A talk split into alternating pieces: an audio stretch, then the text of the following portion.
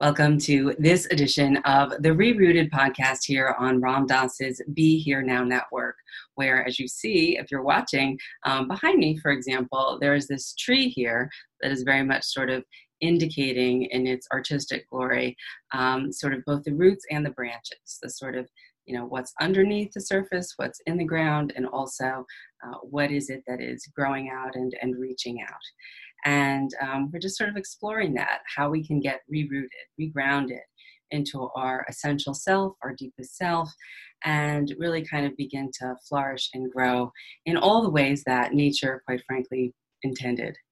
Uh, today we have a very special guest, Dr. David Grand. He is a psychotherapist, a writer, a lecturer, a performance coach, and humanitarian f- famous for the discovery and development of the internationally acclaimed brain spotting method brain spotting, uh, which brings about life changing breakthroughs. It's amazing.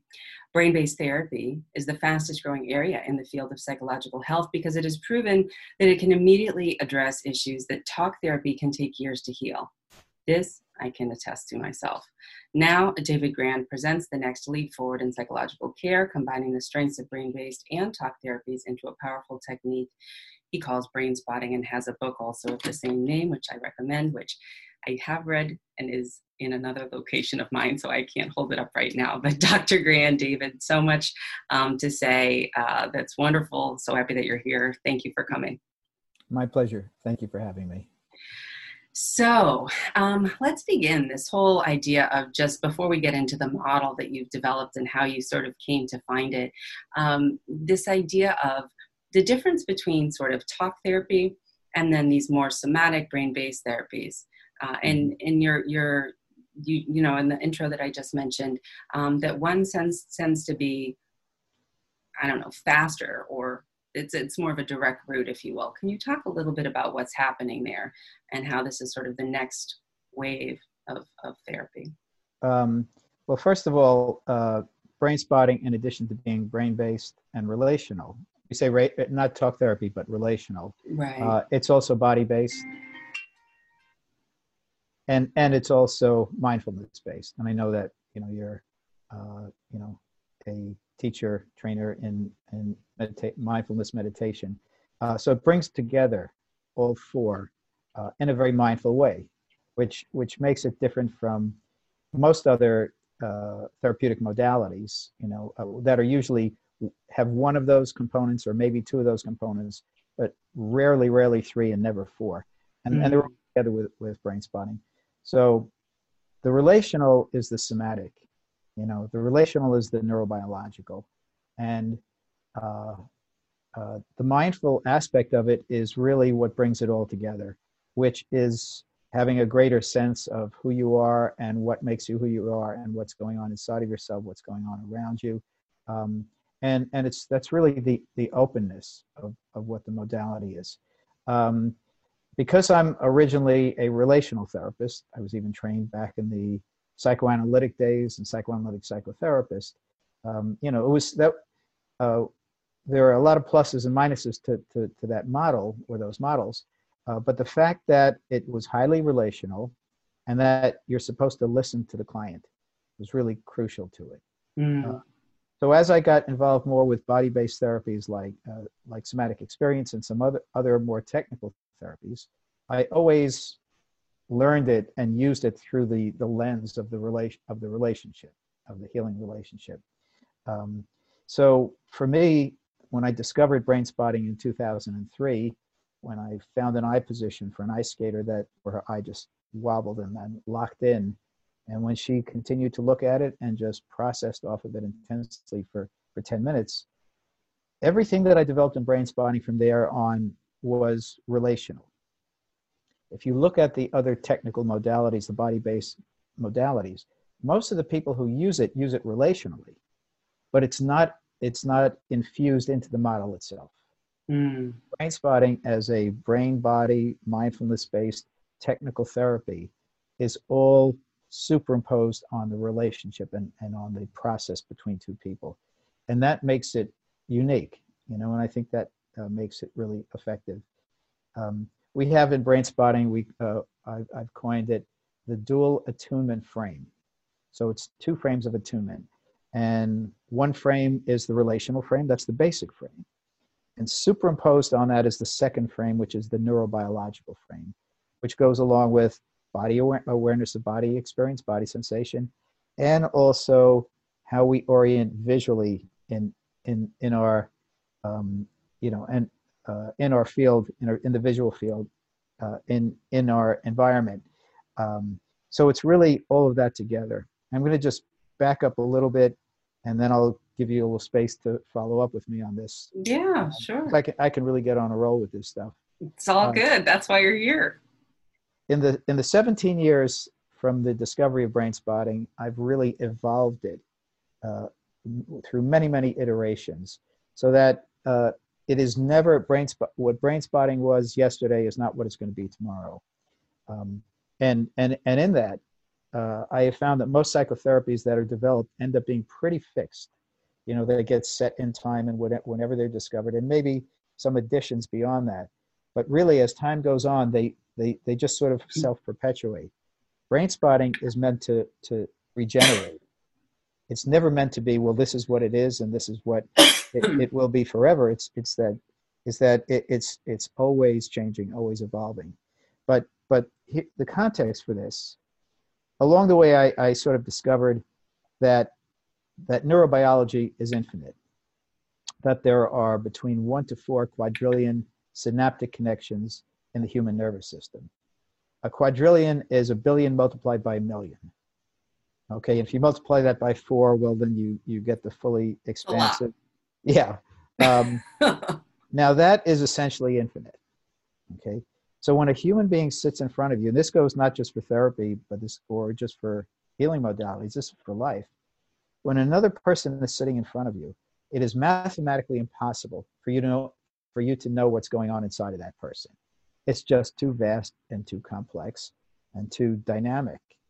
So the sense that we have of oh i know who this person is and i know where they're coming from and i know what they're talking about and i know where they're going is mathematically impossible scientifically impossible. So when i talk about the uncertainty principle which is i took the, the name of it from heisenberg in, in quantum physics because there is a, you know an alliance uh, uh, um, uh, there's a parallel to it. It's the idea that if you're sitting in front of another person, you are truly in a state of uncertainty, whether you know it or not. Okay? Mm. And the more you know that you're sitting in uncertainty, and the more that you can surrender to it, the more you can really be present with the person and attuned to that person. Okay? So if you take most of the psychotherapeutic models, you'll you can see that they're not built on uncertainty they're built on subtle forms of certainty and in some models, not so subtle forms of certainty, which in, from a brain spotting point of view means that you believe you can know things that you can't possibly know. Okay? Um, so the approach we have is that when you sit in front of the other per- in front of the person who's there for whatever it is that they want and that that you can provide them, all you have is the frame. Okay? We say in brain spotting, in the face of uncertainty, all you have is the frame. And the frame, that dual attunement frame, the relational neurobiological frame, somehow when you bring it to and hold it with a person, and they bring it to you, you form the frame together, um, it changes their neurobiology and it changes their experience, as opposed to if it wasn't there. How does it change? We don't know. It's uncertainty. But we know that it changes it. And people are coming for therapy help because of the changes that they've wanted to make that they haven't been able to make on their own. So that's that's the sum and sub- substance of it. But something about setting and holding the, that frame with the with the person not only changes their experience, but it changes their process. Okay. In other words, process meaning simply what happens moment to moment to moment over time. Okay. And this is where the, the mindfulness aspect of brain spotting comes in Inside of this frame, we guide the person to just notice whatever comes up and follow it wherever it goes. And in, and in that context, something changes inside the person that hasn't been able to change, at least in this time frame, uh, uh, without that frame being set and held with the person. But the, the additional piece to this is is that um, the watchword of brain spotting is that where you look affects how you feel. Mm. And this mm. is really uh, uh, not all of the neurobiology, but a significant part of the neurobiology of brain spotting that makes it different from other modalities. And that we have found that if a person is activated around an issue and they and you have them track a pointer very slowly, at certain points they're, they're going to show powerful reflexive responses. Mm. Hard, hard blinks, head goes back, head tilts, all kinds of different things. They're all reflexive cues that indicate there's something about that eye position that correlates to whatever that activation is in their neurobiology. Mm-hmm. Or if a person, we see where a person feels it the most, you know, like over here, not so much, over here, more. Oh, it's very powerful right over there. Yeah. We find that eye position, and we have many ways of finding it, and then we guide the person to just keep looking at it which brings not only a focus, but a focus around that neurobiological activation and that experiential activation. And then from there, it the, we trust the process wherever it goes. And it's essentially a mindfulness process that, but it's done with another person holding the space and witnessing it, you know, which also influences the process as opposed to doing it by yourself, which is powerful in, in and of itself. Mm-hmm. So so that's really the nature of how brain spotting has evolved and where it is now. I can't tell you where it's going to be tomorrow because it'll be different. Um, uh, but that's my fast summary of, of brain spotting. Yeah, no, it's beautiful. It's a beautiful model. And what you were holding up there is just for people who are watching who don't know exactly, but it's the pointer, if you will, um, mm-hmm. that one uses um, to sort of check where the visual field uh, would go we, would say where the activation in the visual field is. Mm-hmm, mm-hmm, right, right. Where you would notice the response that you were indicating earlier, either the um, sort of like hard blink or the pull away or the something that mm-hmm. would indicate that there's something there with um, with activation, with some charge. Mm-hmm. Uh huh. Yeah. Yeah. Beautiful. Beautiful. So what I hear you saying is that there's really just there's this this uh, relational field that then you know is is critical to um, facilitating in many ways the the process that unfolds and that it's it's a way of holding a way of being with um, the the person the client the patient um, who's you know sitting in the chair uh, next to you or across from you or whatnot. Um, and that there's something in that that can bring forward the next step of whatever it is that that might want to emerge from the place that has been historically kind of stuck that might not always otherwise feel like emerging or or would would would not have that unfold if that relational field weren't there is that mm-hmm. kind of what you're saying yeah yeah and and the client leads the process mm-hmm. the client has all the information the therapist only gets the information by following the client where, wherever they go mm-hmm. And that's not the usual model for psychotherapy. You know, and it also makes it non-hierarchical. And it also puts the client in charge of their own inner experience. And it works against the natural tendency towards compliance that people have, especially trauma survivors have, um, when there's nothing to comply to, you know? And then when that comes out, it can be sort of looked at and processed for what, for what it is. Um, but um, when you see a brain spotting therapist, their expertise is in knowing what they don't know. Yeah. Okay. And that's a really elevated type of expertise, as opposed to knowing all kinds of information that then gets imposed on the on the client and on the relationship. Um, yeah. So suffocating. Yeah, well, I've been in therapy myself uh, with a number of different therapists, so I know that suffocation feeling. Not with all, but some of them. yeah right. Right i think you know what i what i think is so so sweet about um, this method your method brain spotting and uh, some of the ones that i'm um, you know more more deeply trained in right now anyway um, like the focusing or the somatic experiencing or or you know the, even the mindfulness work that it's it it's such a there's just no comparison. I mean, I was in talk therapy for 20 years, and there were certain things that I came to understand about, oh, yeah, this is my self belief or self core belief because of the way in which my father was and it was unpredictable and therefore i sort of learned this now what i know the name of it is is ambivalent attachment or preoccupied attachment kind of you know sort of style and all this kind of stuff but it wasn't helping me feel any better or any different and it wasn't actually helping me mm, live with more freedom or ease or joy or being able to make decisions or things that are you know more generative in my life. Whereas once i started doing some of the work that was more brain based more body based more somatic based more of that felt sense shift things really started to crack open. And then there was like this whole other world of possibility. And i can't say that i'm a different person than i was five years ago but certainly i can be like the testament of yeah these things that you were trying to tell me to do like oh well instead of eating the bag of oreos why don't you take a bath instead of you know having the doritos why don't you listen to music or take a walk i'm like yeah that sounds like a nice approach but it's not working for me well the I'm going to bring out my brain model here, okay? And and there's an there's a brain explanation for what you're talking about. Mm. Uh, the brain is a model of the development of the animal animal life on this planet, and the brain stem is the reptilian brain, and then on top of that is the limbic system, which is the mammalian brain, and on top of that is the neocortex, which is the human brain. Okay, now um, this is the brainstem is most the most important part of the brain because if it's not functioning, we die instantaneously. Mm. Doesn't matter how smart you are, or how much you know, or where you live, or any of that kind of stuff. This is life or death.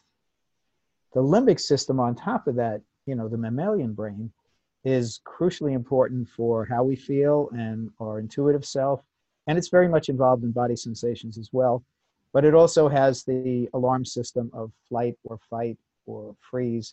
So it it it it promotes survival by helping us to vigilantly vigilantly attune to our environment and when there is something to respond to it of course people who are trauma survivors get false alarms you know and are reacting we call it hypervigilance to things that aren't happening but um, in mindfulness language i know they use that example of like is it a rope or is it a snake and if it's right. you know really a rope but i but I don't jump back like it's a snake. If I'm uncertain, then I might die.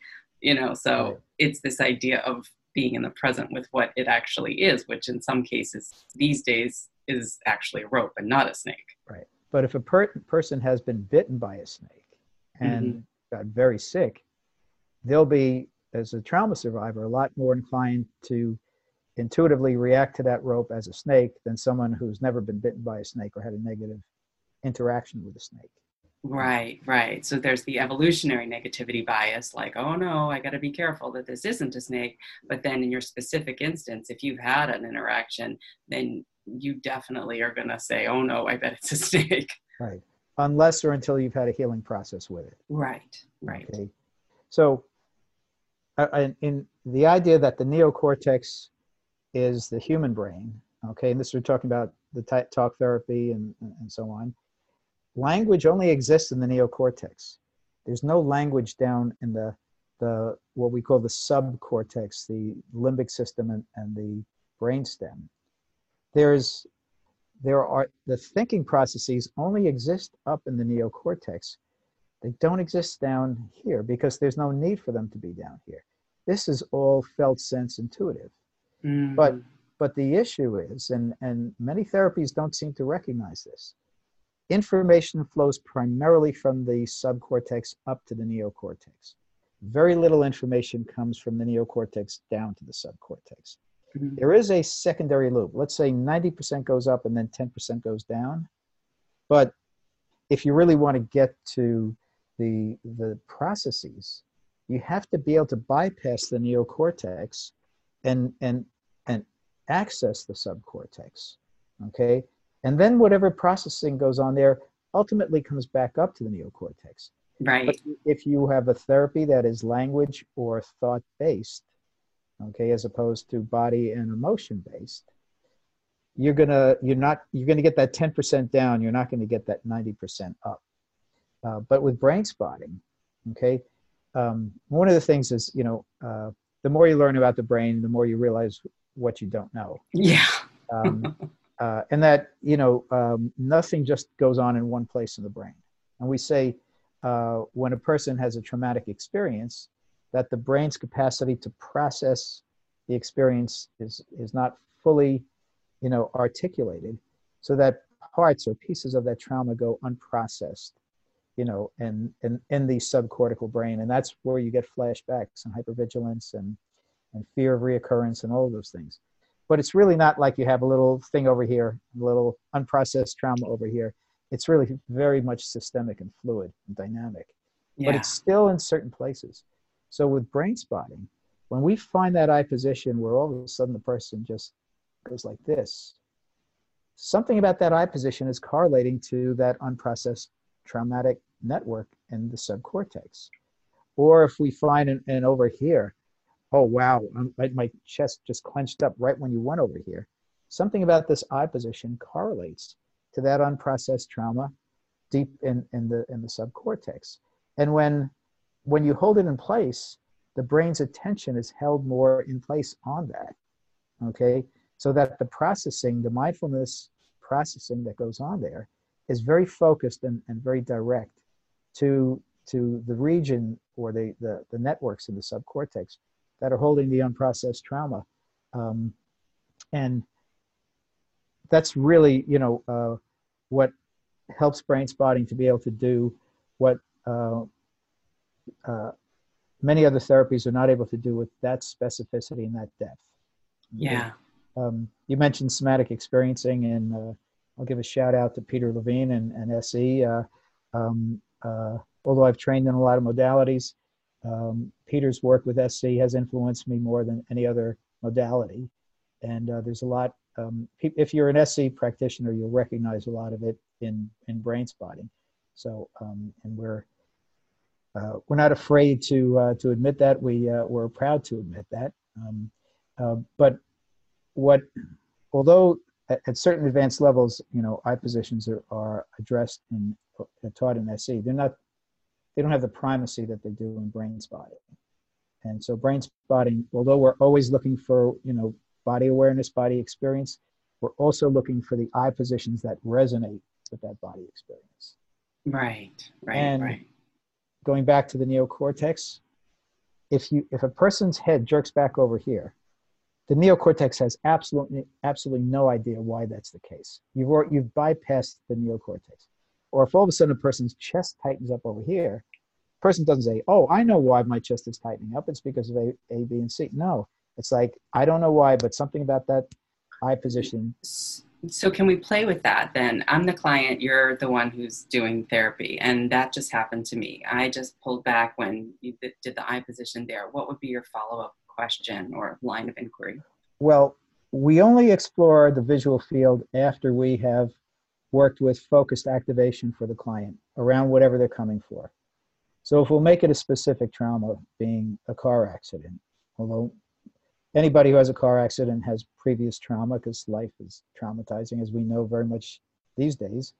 Uh, but uh, I would have the, I would just ask the person to tell me about what happened, and they'd have a chance just to explore it. And when you start talking about something, it comes out differently than, than you plan. Different things happen. And that's just how the, the brain and the self works. But from there, you know, we then say, are you activated around this trauma? And, and person would say, yes, usually. And we use a rating scale of zero to 10 to say, well, how activated do you feel right now? Zero to 10. It's like a, it's sort of a thermometer that you check in with in the beginning and towards the end. Um, zero to 10. If it's an eight, then where are you feeling it your body right now? Okay. Now the person might say well you know uh, just you know just over here on both sides of my neck. From there then we would look for the eye position. Okay. Mm-hmm. after we've gone through all those steps because all those steps help the brain and the body to get focused activation around whatever that unprocessed trauma from the car accident and whatever else is networked into it traumatically.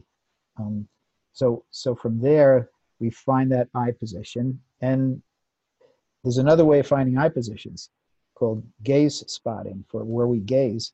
So if a person is telling you the story, but they're like locked like this, you know, I might say to them, just keep on, notice what you're looking at, keep looking at that.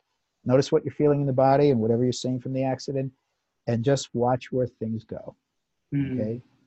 and then a person it it is a very focused version of mindfulness uh, but it is it's the sine qua non of healing and brain spotting.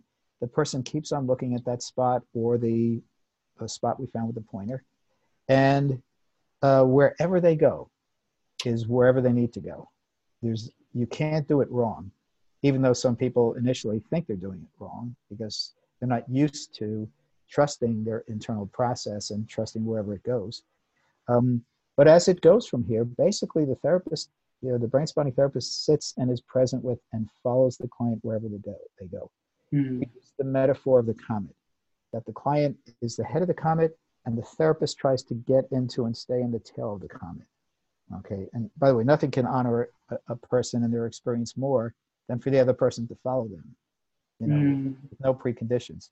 So the human system knows how to heal neurobiology is built on moving from dysregulation to regulation.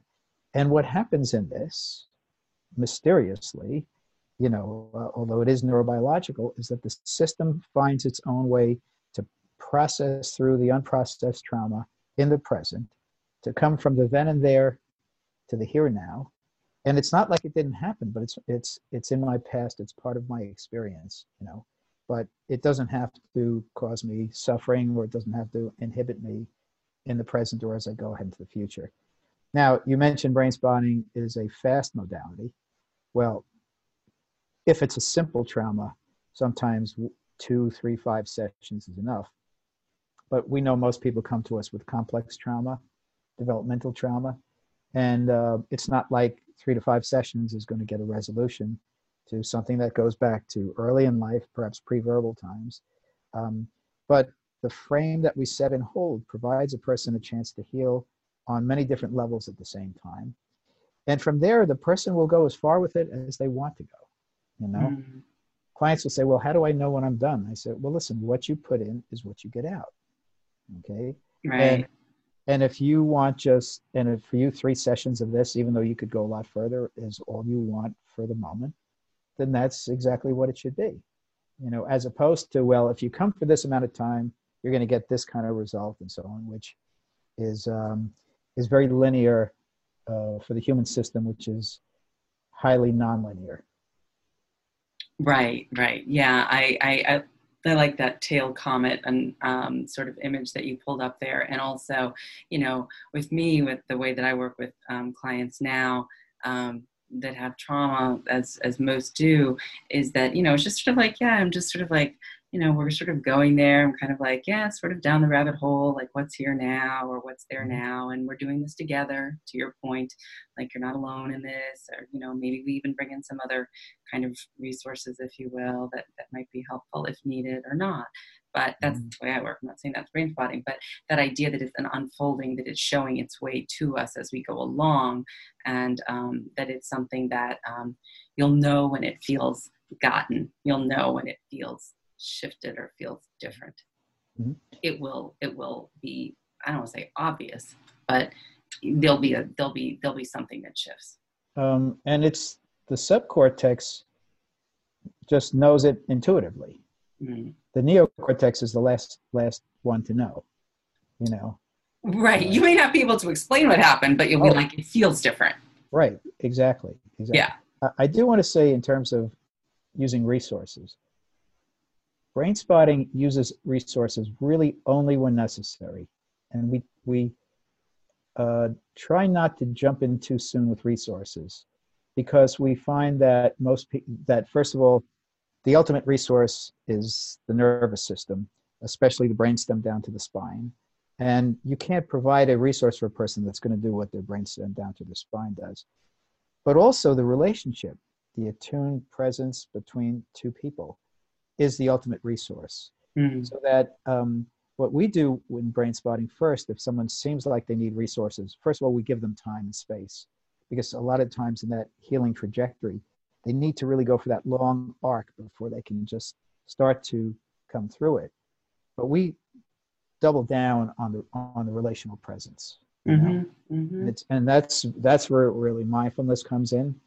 You know, for us to be mindful of the power of, of, of our presence with the person, and to be mindful about being mindful um, uh, uh, helps you to become even more present. you know what what makes me think about this is is that the best therapists I think are the ones who've done their own work. You know, mm-hmm. and um, that I know I've been with therapists that have not done as much, and at least not in the ways that were as um, felt to me, um, and uh, and that when you are working, when I've worked with someone who I felt has sort of went through their stuff and and sort of done more of their own work that the trust to be able to feel like i can i can kind of take this journey with them that i that i that it's okay that it's safe. Like i'm not sure what it's going to look like. We don't have a roadmap but it's certainly something that i feel like more okay about um, sort of go moving toward and moving into this curiosity with this process well, there's a simple explanation for what you're talking about which is a therapist who really is carrying a lot of stuff and hasn't worked with it is going to be bringing that into the sessions, into the relationship, and is going to be unwittingly, unconsciously self referencing their unprocessed traumas or conflicts or whatever. And their brain's attention is drawn into that, which draws their brain's attention away from the person sitting in front of them and the uniqueness of them and the, uh, the, um, uh, the dynamic process that they go through. So um, how can you you know tune into a person when you're tuned out from yourself? Mm. you know? Yeah i love that. Um, right. And and that's it's it's so interesting because i have empathy for people that still have work to do. I mean please i'm sure i'll be doing work forever but the the big chunks anyway that were like the big boulders you know they sort of got blasted and they're sort of now more pebbles you know i mean it's it's like trans you can walk around now you know? Mm-hmm. um that that i have empathy for for that but i also feel like yeah it does get in the way and it's about them meaning that it's more like more it's it's it's it's a less availability um like you say for um for the clients. Um okay so this really beautiful process of working with the brain understanding really what's happening with and to the brain. I you know one of the things that i often say to clients is there's nothing wrong with you in the sense that you are exquisitely built to do exactly what you needed to do in order to survive and be here now which is amazing. Mm-hmm. And all of that adaptation and all of those behaviors are not the end of the story they mm-hmm. are running a program that was sort of you know uploaded or whatever analogy you want to use a while ago that's still running that now if we can get curious about it in this brain spotting way um, we could you know sort of look into and, and see what might have wanted or might have mm-hmm. sort of been hoping to emerge as opposed to this adaptation and a lot of people i don't think really understand the physiology or the, the brain the neuroscience piece of it being like well I'm just doing what I was programmed to do, but this deprogramming, for lack of a better word, is equally possible with these kinds of processes. Mm-hmm. Um, uh, the term post traumatic stress disorder, or the term dissociative disorder, or attachment disorder, is so uh, wrong. Okay?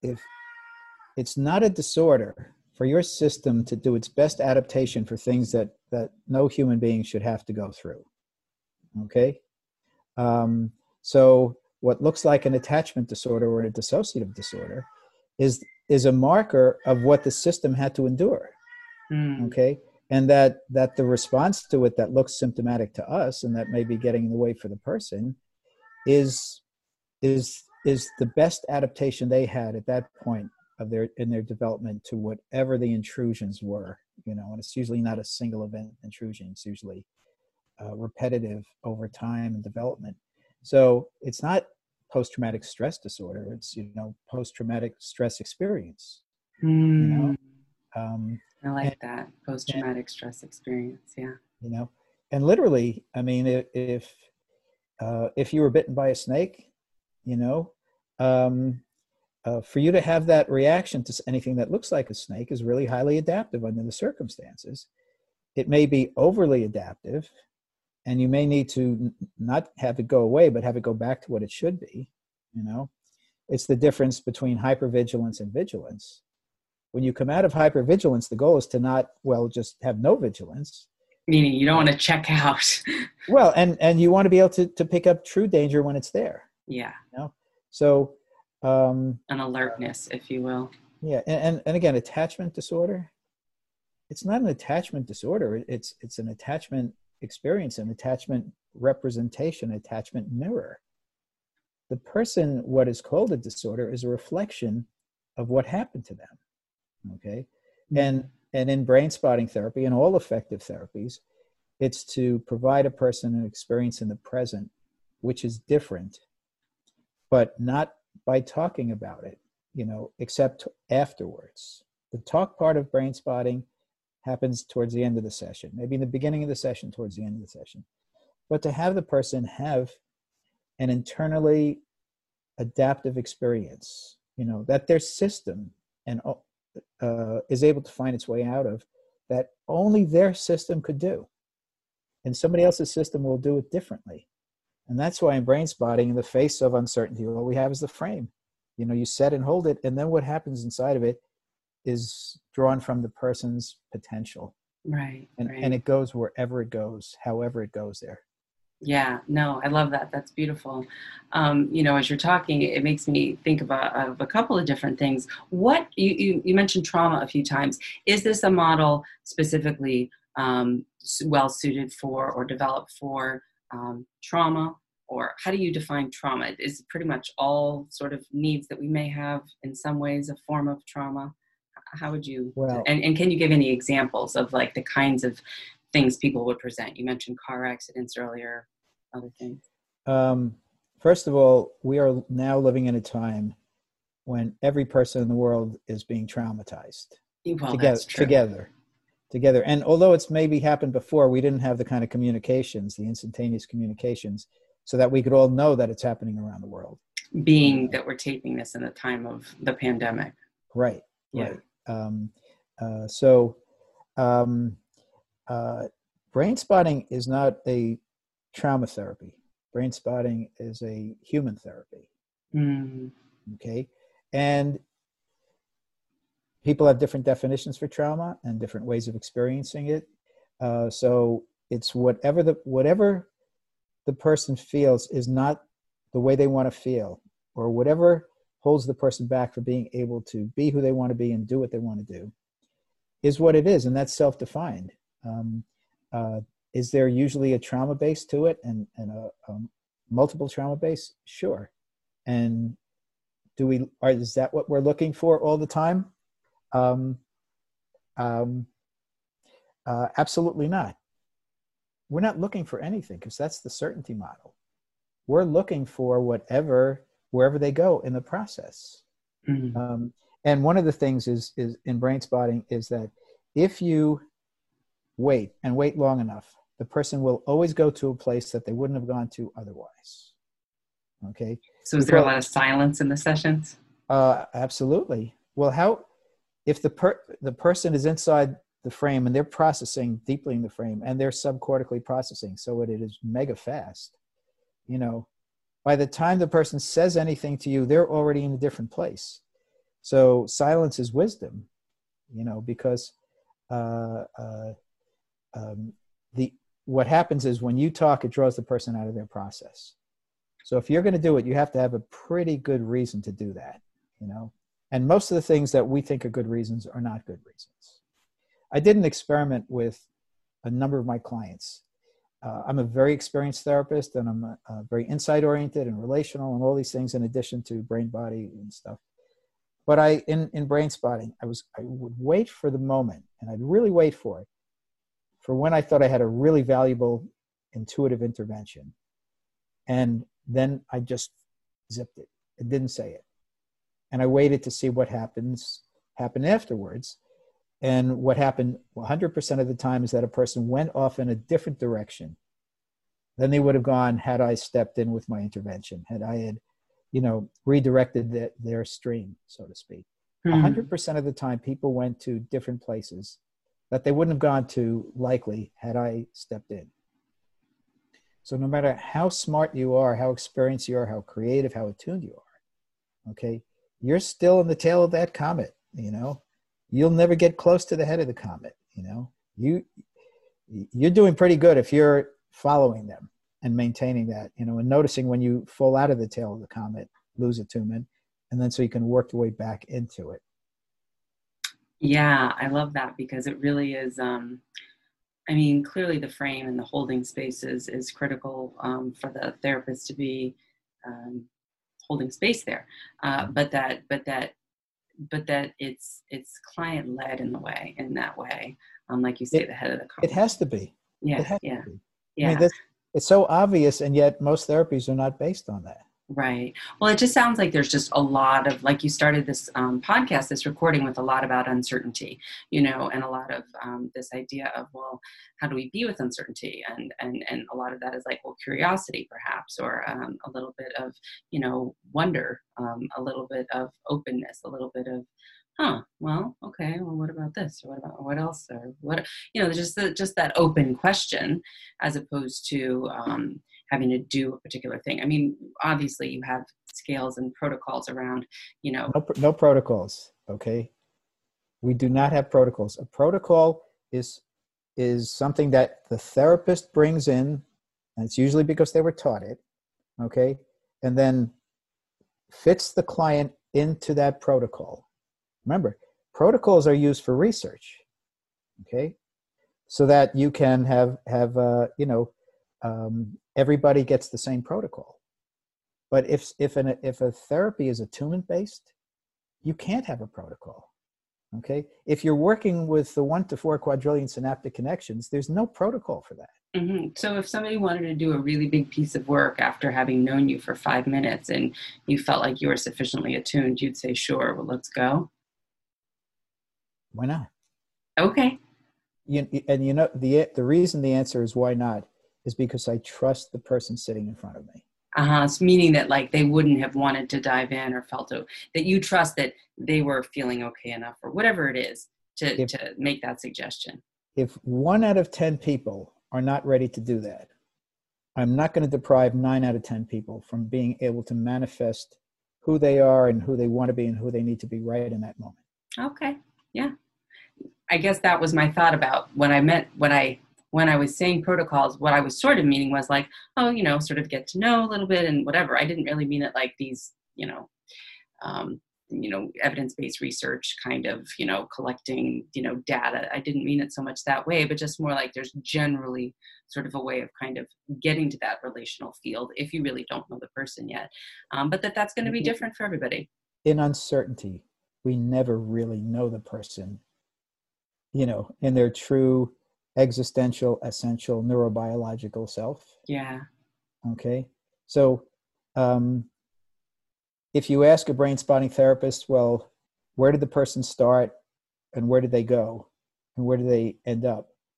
The true answer is, I don't know. Okay. Uh, it's just too much to know.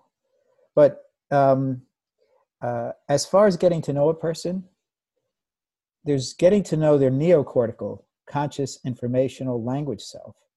And there's getting to know the subcortical person, which is really their intuitive, emotional body self. Um, uh, and that's really who we're getting to know in brain spotting. And then the neocortical self kind of comes along. Right. But again, you have to get to the deeper self before you can get to the more conscious self. You have yeah. to get to the core self before you can get to the, you know, informational self. Um, and and again and i, want to repeat this um, the success that i have the secret to my success as a therapist and a healer and so on is that i have complete trust in the person in front of me. Mm. okay? And i have a lot more trust in them than i have in myself when it comes to them and their process. So if a person like five minutes into it i'm right here let's go i will trust them I'll trust them, and unless for some reason I find out otherwise, okay. And I'm not going to let any any external idea inhibit that person from their process. That's beautiful. Um, that's great. It's good to know. Um, a couple of the things that just sort of came to mind. One was that um, is there a sense of, I don't know, it almost sounds like there's a sense of something beyond that this you know sort of uncertainty leads to. And I, dare i say like maybe something spiritual or maybe something mystical or maybe something i don't know. Is there anything there? Am i making this up? No no no no. You know um, many therapists uh, many teachers uh, squash the idea of spirituality. Um, uh, that's not what we're here for. It's not scientific. It's not research whatever it is. Um, and there's some modalities there that are spirituality based okay? In brain spotting it's an open model. So whatever the person brings in and whatever they consciously bring in whatever they bring in on a deeper basis that's what we sit and hold with them. Um, uh, do we understand the human neurobiology so that we really know what is physiological and, and, and what is spiritual? Of course not. Do we understand the universe or the universes enough to know what really is scientific and what really what is spiritual? You know, um, I think that the uh, physicists have discovered up to 14 or 15 dimensions. You know, like who knows what that is? Mm-hmm, mm-hmm. It's, it, you know, um, spirituality shouldn't be anything goes. You know, I think this and this is spiritual. This is my belief. Um, but the idea that that existence is infinite and will that the most we'll ever get is the slightest tail of what there is in the infinite universe or universes uh, leaves a lot of room for for possibility you know for mm. expanded possibility. Um, but i find that people who have who, are, who have spiritual beliefs or who are spiritual people when they come uh, it's a great asset to the healing process. And i use the word knowing that the person has a knowing about them okay mm. and they mm. know what it is. And i probably don't know what it is you know but i i know that they know and i trust that they know. So i will never bring my issues of spirituality in i'll draw it from them. But i will receive whatever it is that they that they bring to me because i know that they know better than i do. Yeah. Yeah i love that. That's great. Um, I, let me, let, I want to bring in something because we talked about it before, okay. which is issues of bias and oppression. Yeah, I was just going to ask that. Oh, good. So we're we're thinking alike right now. Um, we're resonating. I'm a very political person, internally, personally, but as the leader of a therapy movement, you know, I have to be apolitical because it's it's not for me to to confirm or disconfirm anybody's you know belief systems or politics and so on um, uh, but um, uh, a lot there are a lot of issues of oppression and bias that go on not just in our country but in but in the world and um, if you're in a healing modality i think it's your responsibility to be aware to be in, in a searching process about what it is and how it affects people and how it affects everybody, not just those who it, who are it's targeted at. Um, but um, uh, if you work with people from populations that have been uh, where oppression and bias has been meted out to them collectively and individually, you really need to know what it is, you know, and you need to uh, not just educate yourself you need to explore yourself mm. um, and and the more you do the more people who come to you who are let's say people of color the more they're going to feel that you're at least open and sensitive if not you know uh, uh, informed um, and and I've uh, I've worked with people around a lot of these issues who would not have brought it to a, uh, a white therapist before, Mm-hmm. Um, and uh, and to me, it's a tremendous honor, you know. Yeah. Uh, and and I've learned so much, you know, and um, uh, um, you know, I grew up in the United States in the '50s and '60s, and like that was white America. Okay, not that yeah. we didn't have a lot of people of color back then, but that's the way it was, and and there are a lot of people who, with courage and determination, are insisting that we open up our eyes to what is and that we not accept what is. Um, brain spotting doesn't have a bias when it comes to this. Brain spotting has has a presence when it comes to this. Uh, which is that um, uh, again we are non-hierarchical, okay, and the person and their experience is the most important thing, and uh, we want therapists of color to be able to come to trainings where they can feel safe and feel understood, and, and we are addressing that in brain spotting, and I have the assistance of a a wonderful guy who has given me the opportunity to do that. Um, and to train uh, therapists of color and brain spotting. Yeah, yeah, yeah. and in, in what is a safe environment, you know, instead of being one out of two or three people out of a group of 80, being one out of a group of 80, you know. Right. Um, uh, and um, um, uh, I, I get so much from it. Uh, I get so much learning and growth and healing and inspiration and so on. And we use the term expansion in brain spotting. Mm. Uh, it really helps me to expand. Um, and uh, it's one of the things I'm proudest about, you know. And of course, being a, for therapists who are who are treating uh, clients who have been subjected to institutional racism and generational oppression, so on. Um, uh, to be able to help people who need it the most and get it the least is uh, is very much part of what brain spotting is about, and it fits the model. You know, it's not like well we take the brain spotting model and we bring it over to oppression. It's yeah. you know um, the whole idea is that a person knows best. The whole idea is we we are there. We surrender to the uncertainty of of, of their complex self. Uh, uh, lends itself to that. It's natural for that. Mm, beautiful. Thank you for sharing that. And as you were, I was just really feeling this sort of very much this sort of heartfelt um, in with it and reverence really for the process um, that you are experiencing, have experienced. Um, when you really are in that process of sort of, as you said, I think I think your phraseology was sort of self-exploration as well as then the, the, the presencing to work with someone who has been more the subject of you know systemic and structural oppression and marginalization. And and just really that there's that um, deep compassion and also really reverence i feel for that. Re- reverence is the right word. Yeah yeah yeah.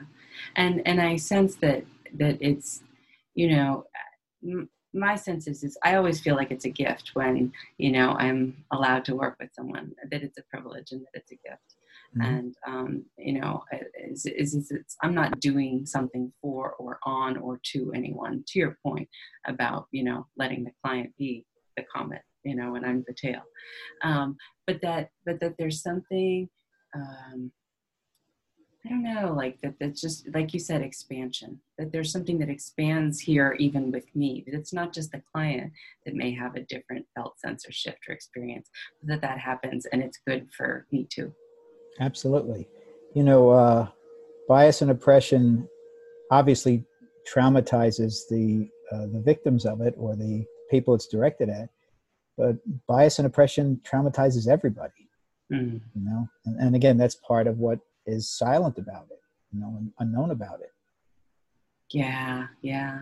I, I love that you said that and added that. Thank you so much, David. Um, as we kind of wrap up and, and close this beautiful and sort of wide ranging conversation, and also uh, this lovely explanation of, of precisely sort of you know what the model's about and how it's coming to be i just want to remind folks that they can read your book um, brain spotting. They can certainly look at your website. Um, but is there anything else that you'd like to, which we'll put a link to and everything like that in, in the liner notes for the podcast? Is there anything else that you'd like to add or, or sort of leave our listeners and viewers with for this episode? Uh, brain spotting didn't invent anything. Brain spotting just noticed what was out there. Okay, and noticed certain things that were not noticed by others, at least as far as we know. And it put them together, you know, and it put them together in a harmonious way. And it put them together in a way that, and we say when, when I teach and my trainers teach, we say, don't try to do brain spotting my way. Take what I'm teaching you and make it your own. Learn mm-hmm. how to do brain spotting your own way. Okay. That, that's one of the most important messages that we give. Um, because everybody who does therapy, every therapist does it their own way. It has to fit just who they are and what they know and how, how they resonate. So, um, uh, what we try to do with each, what we try to help each person to do who comes to us is help them to become themselves or who they were destined to be mm. and who they want to be and in ways that they would, didn't even know things they didn't even know about themselves um, uh, and to do it in a society you know where we not only do it for ourselves but we do it because we're participating in something larger than ourselves. Well on that note something larger than ourselves dr david grand brainspotting.com is where you can find out more information to find a practitioner if you're interested in potentially receiving uh, brain spotting as a modality that could be supportive to you, or if you're interested in training in it and would like to learn more. Thank you so much for joining us today on this episode of Rerooted. Really beautiful conversation. Thank you, and, and thanks for bringing out for me what you brought out for me. Hmm. My pleasure. Take care. Bye bye.